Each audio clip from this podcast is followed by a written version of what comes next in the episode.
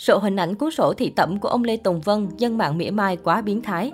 Thời gian gần đây, sự việc ông Lê Tùng Vân, tỉnh thất Bồng Lai bị khởi tố vì ba tội danh lừa đảo chiếm đoạt tài sản, loạn luân, lợi dụng quyền tự do dân chủ, xâm phạm lợi ích nhà nước, quyền lợi của tổ chức cá nhân, thu hút được sự quan tâm của cộng đồng mạng.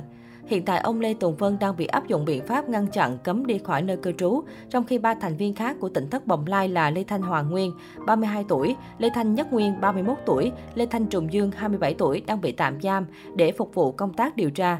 Mới đây trên mạng xã hội rộ lên hình ảnh cơ quan điều tra đang xem một cuốn sổ ghi chép được cho là sổ thị tẩm của ông Lê Tùng Vân, ghi lại thời gian ông quan hệ với các con gái. Ngay sau đó hình ảnh này đã gây bão mạng xã hội và được chia sẻ rầm rộ. Dưới bài viết, nhiều người ngã ngửa vì sự biến thái của ông lão đã 90 tuổi, đồng thời mỉa mai gay gắt. Chắc để phân biệt mang bầu của ông hay mang bầu của mấy thằng kia ý mà.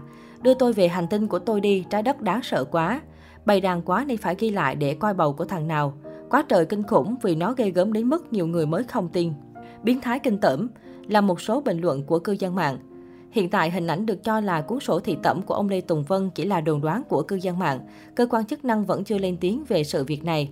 Trao đổi với phóng viên Hòa Thượng Thích Minh Thiện, trưởng ban trị sự Phật giáo tỉnh Long An nêu rõ, những người ở tỉnh Thất Bồng Lai là giả sư và đây cũng chỉ là địa chỉ giả chùa.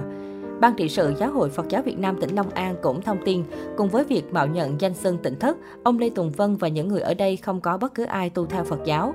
Cụ thể, theo Hòa Thượng Minh Thiện, không có bất kỳ ai xuất gia, không ai chấp nhận thọ tam quy ngũ giới như bổn phận căn bản của một người Phật tử. Cùng với đó, ông Lê Tùng Vân và một số người ở tỉnh thất Bồng Lai có tổ chức thuyết pháp theo nghi thức Phật giáo, nhưng Hòa Thượng Minh Thiện khẳng định những điều họ nói đều là bậy bạ, sai hoàn toàn theo các nội dung thuyết pháp của Phật giáo. Chẳng hạn, ông Lê Tùng Vân nói quy y là nương theo màu áo, nhưng trong kinh điển Phật giáo từ xa xưa đến nay thì quy y là theo Phật, theo Pháp và theo Tăng. Ngũ giới trong Phật giáo thì ông Lê Tùng Vân chỉ cần người tốt là không đúng. Hòa thượng Thích Minh Thiện nhấn mạnh, ông Lê Tùng Vân cạo đầu như một người tu hành theo Phật giáo nhưng thực tế ông Vân chưa bao giờ thụ giới, không tham gia các đại giới đàn và không được Giáo hội Phật giáo Việt Nam công nhận, không phải thành viên của giáo hội. Đồng thời, ông Vân có sinh hoạt đời sống sai khác lối sống của tu sĩ. Đây là hành vi giả tu hành. Cụ thể, quy định của Giáo hội Phật giáo Việt Nam không cho phép nam nữ, tức tăng và ni tu chung một cơ sở hợp pháp, trừ một số trường hợp khác giới là người già neo đơn, trẻ em mồ côi hoặc cha mẹ của các tu sĩ mới được cho tá túc tu luyện tại cơ sở Phật giáo. Song ở tỉnh Thất Bồng Lai lại có cả nam nữ ở chung, không đúng với quy định của giáo hội. Về sắc phục, theo quy định, sắc phục Phật giáo là áo tràng nâu, tràng vàng, đã được quy định trong hiến chương Phật giáo và được đăng ký với nhà nước.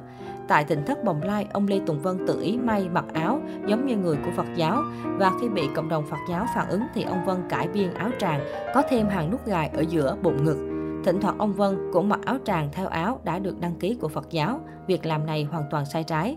Phó viện trưởng Học viện Phật giáo Việt Nam tại thành phố Hồ Chí Minh cũng chỉ rõ, nếu ông Lê Tùng Vân là người tu tại gia thì không thể làm lễ xuất gia cho người khác theo giáo lý, giáo luật nhà Phật. Cụ thể, theo các video clip đăng trên YouTube và các trang mạng xã hội, chỉ làm lễ xuất gia cho Võ Thị Diễm My và Trương Ngọc Xuân.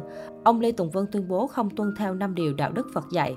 Một người nào đó cho rằng mình là Phật tử tu tại gia mà không theo giới luật của Phật quy định thì không thể là Phật tử. Trong trường hợp này, ông Lê Tùng Vân chưa bao giờ xuất gia, chưa bao giờ thọ giới sa di hay tỳ kheo mà công khai làm lễ xuất gia cho người khác là vi phạm nghiêm trọng các quy định giới luật nhà Phật. Thượng tọa Nhật Từ khẳng định, những việc làm của tỉnh thất Bồng Lai đã gây thương tổn cho đạo Phật. Họ tự xưng là chùa, là thầy, là sư cô, là chú tiểu, mặc pháp phục là trái với luật đạo. Và hiện nay các cơ quan chức năng đang tiếp tục điều tra làm rõ để xử lý theo quy định.